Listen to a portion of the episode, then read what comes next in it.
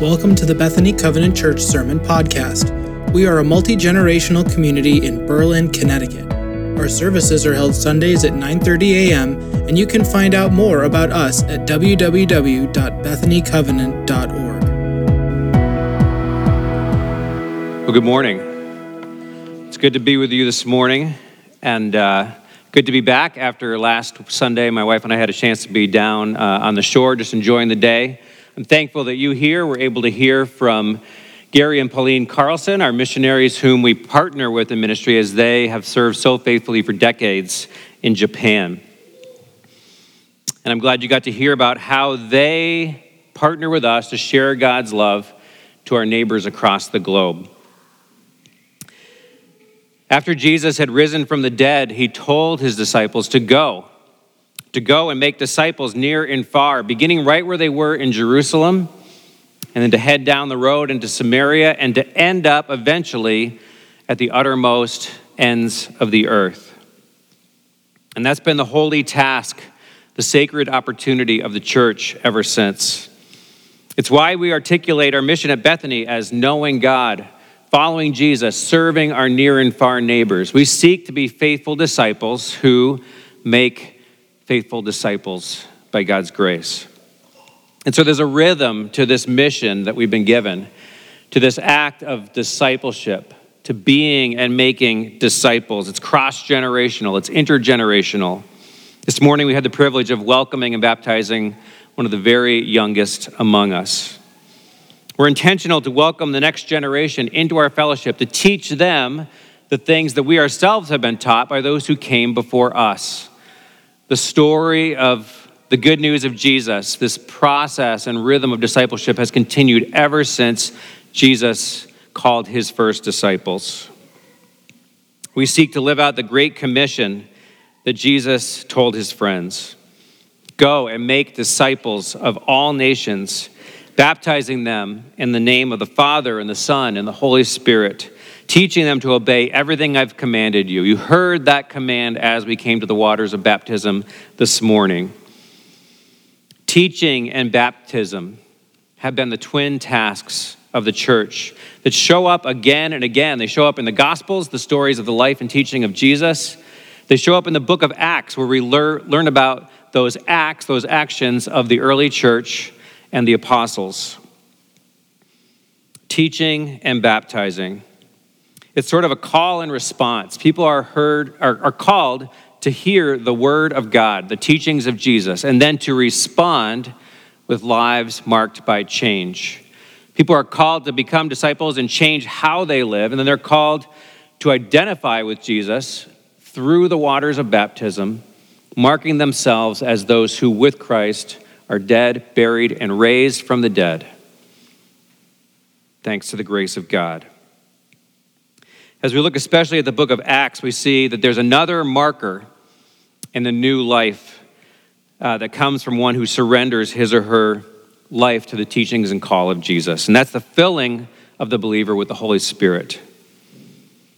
Hearing, receiving, response, baptism, the coming of the Holy Spirit, these are all tied up in what it means for someone to come to faith and new life in Jesus Christ, to take on an identity as his disciple. But as we look at the stories in the book of Acts of how that happens, how does someone come to saving faith and become a disciple of Jesus? We discover that there's actually no kind of magic formula, there's no fixed way that that happens. We see story after story of individual journey of people hearing the, the good news about Jesus and responding in some way. The only constant seems to be that it's God who opens someone's heart to receive the gift of God's grace and to place their faith. It's God who sends the Holy Spirit to then empower someone to live according to that new life they've been called to. If we examine the individual stories of persons coming to faith in the book of Acts, we see there's no fixed order as to how this all happens. It's a journey that's different for each of them. And we see that in our own lives as well. If we were to share our own stories of how we came to faith in Jesus, how that unfolded in our lives, we'd see that our stories are at least somewhat individual and unique as well. Perhaps even a bit mysterious as we see God's Spirit work in our lives. In the stories in the book of Acts, we just see, see that there's actually no particular order, even when it comes to someone being baptized and they're being filled by the Holy Spirit. For example, when Philip went to Samaria, one of those places Jesus told his disciples to go, he preached the good news about Jesus. And then we read this that when the people of Samaria believed as he proclaimed the good news of the kingdom of God and the name of Jesus Christ, they were baptized, both men and women. And the account goes on. When the apostles in Jerusalem heard that Samaria had accepted the word of God, they sent Peter and John to Samaria. When they arrived, they prayed for the new believers that they might receive the Holy Spirit, because the Holy Spirit had not yet come on any of them. They had simply been baptized in the name of the Lord Jesus. Then Peter and John placed their hands on them, and they received the Holy Spirit. So in this case, we see that belief led to a response of people coming to the waters of baptism. But for some reason, it seemed to take an extra step for the Holy Spirit to come into the lives of these new believers. We're not sure why. Perhaps God wanted to make sure that Peter and John went themselves, traveling to Samaria, so they could see firsthand that, yes, indeed, Samaritans could become full fledged believers in Jesus. And by physically placing their hands on their historic enemies, these apostles marked their unity with these new brothers and sisters in Christ. It was in that moment that the Holy Spirit came into the lives of these Samaritan believers. But then, just two chapters later in Acts, we find a different kind of story, a different journey. Acts 10 is the story of God's reckoning with the Apostle Peter. Because Peter has an unwillingness to begin with, to consider truly clean those things that God calls clean, whether it be food or especially people. And so God gives Peter a vision, a vision of a sheet being lowered down from heaven that's filled with all kinds of animals, clean and unclean, animals that had been allowed to be eaten by Jews and those that were forbidden. And a voice came from heaven saying, Peter, get up, kill, and eat all of these. But Peter protests. He says he's faithfully eaten only clean or kosher food his entire life. How could he possibly do this? But the same voice from heaven answers Do not call anything impure what God has made clean. I want to read the rest of the story this morning. It's a longer one, but I think it's important that we hear this entire account. While Peter was still thinking about the vision, the Spirit said to him, Simon, Three men are looking for you. So get up and go downstairs. Do not hesitate to go with them, for I have sent them. Peter went down and said to the man, I'm the one you're looking for. Why have you come? The men replied, We have come from Cornelius the centurion. He is a righteous and God fearing man who is respected by all the Jewish people. A holy angel told him to ask you to come to his house so that he could hear what you have to say. Then Peter invited the men into the house to be his guests. The next day, Peter started out with them, and some of the believers from Joppa went along. The following day, he arrived in Caesarea. Cornelius was expecting them and had called together his relatives and close friends. As Peter entered the house, Cornelius met him and fell at his feet in reverence. But Peter made him get up. Stand up, he said. I am only a man myself. In other words, don't worship me. While talking with him, Peter went inside and found a large gathering of people. He said to them, You are well aware that it is against our law for a Jew to associate with or visit a Gentile. But God has shown me that I shall, should not call anyone impure or unclean. So when I was sent for, I came without raising any objection. May I ask you why you sent for me? Cornelius answered, Three days ago, I was in my house praying at this hour, at three in the afternoon. Suddenly, a man in shining clothes stood before me and said, Cornelius, God has heard your prayer and remembered your gifts to the poor. Send to Joppa for Simon, who is called Peter. He is a guest in the home of Simon the tanner, who lives by the sea. So I sent for you immediately, and it was good of you to come. Now we are all here in the presence of God to listen to everything the Lord has commanded you to tell us. Then Peter began to speak. I now realize how true it is that God does not show favoritism, but accepts from every nation the one who fears him and does what is right. You know the message God sent to the people of Israel, announcing the good news of peace through Jesus Christ, who is Lord of all. You know what has happened throughout the province of Judea, beginning in Galilee after the baptism that John preached, how God anointed Jesus of Nazareth with the Holy Spirit and power, and how he went around doing good and healing all who were under the power of the devil, because God was with him.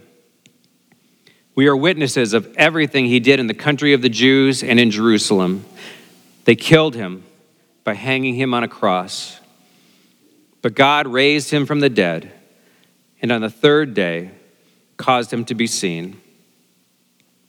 He was not seen by all the people, but by witnesses whom God had already chosen, by us who ate and drank with him after he rose from the dead. He commanded us to preach to the people and to testify that he is the one whom God appointed as judge of the living and the dead. All the prophets testify about him that everyone who believes in him receives forgiveness of sins through his name. While Peter was still speaking these words, the Holy Spirit came on all who heard the message. The circumcised believers, that is, the, that is, the Jewish Christians, who had come with Peter, were astonished that the gift of the Holy Spirit had been poured out even on Gentiles for they heard them speaking in tongues and praising God. Then Peter said, Surely no one can stand in the way of their being baptized with water. They have received the Holy Spirit just as we have. So he ordered that they be baptized in the name of Jesus Christ. Then they asked Peter to stay with them for a few days.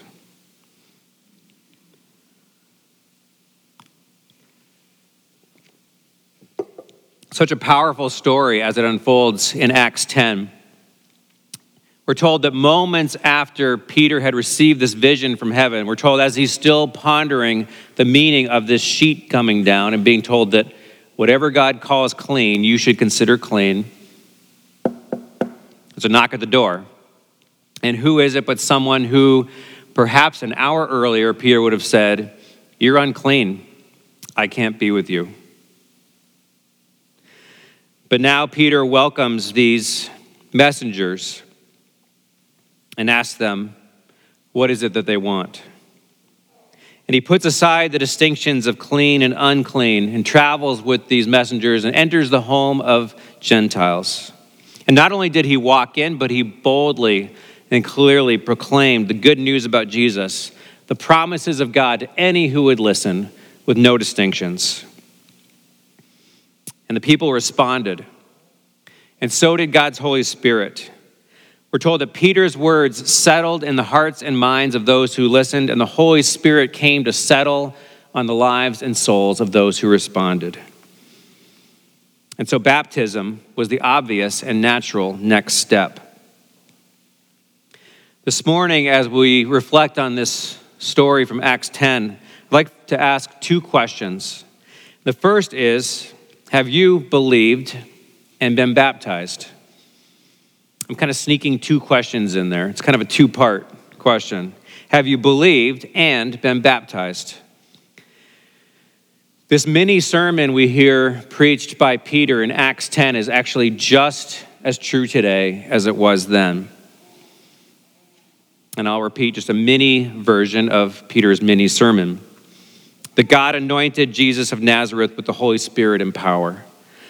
And Jesus went around doing good and healing those who were under the power of the devil because God was with him. He was killed on a cross, but God raised him on the third day. All the prophets testify about Jesus that everyone who believes in his name will receive forgiveness of sins and be saved. Everyone. And so this morning, if there is anyone who has not yet responded to that call of Jesus, to that gift of forgiveness of sins and new life through him, I just want to say, as I often do, any of our pastors would be honored to have a conversation with you about Jesus, about who he was, what he did, and why that matters so incredibly much. We'd love to have that conversation with you. And if anyone this morning has come to faith in Jesus but not yet been baptized, I'd invite you to talk with any of us as well because we're, we're planning a baptism by immersion right about where this uh, font for infant baptisms is. There's actually a secret door in the floor which you pull up, and there's a baptism pool under there. That was fun to discover when I came here just over a year ago. And so we also offer opportunities for those who confess new life in Christ to come to the waters of baptism and identify themselves in his death as they go under the water, in his resurrection as they come back out. And since we see in Scripture that baptism sometimes comes before the filling of the Holy Spirit, and we see in the book of Acts that sometimes entire households come to be baptized, we also baptize infants, as you saw this morning, marking them as beloved by God, praying that God's Spirit would be at work in them so that someday they would confess faith for themselves in Jesus as Lord. My second question this morning, as we think about Peter and his response to those who came knocking at the door is who is it that you, that we have been labeling, maybe even subconsciously as unclean? Who do you believe is somehow beyond the reach of God's grace and love? Somehow outside of God's promises and destined to stay there? Or who are those people that you think you better stay away from? Or that if you're honest, you say, I actually would prefer to stay away from them, that I stay here and they stay over there. Peter got the message from the vision God gave him that we should never, ever respond, you. No, not them. We should never be repulsed by anyone uh, who comes into our, into our world. We should not be repulsed in a way that says, You stay out there because you're beyond the reach of God. There's no one that we should consider unworthy of God's love. Because apparently, if we read scripture, God loves everyone.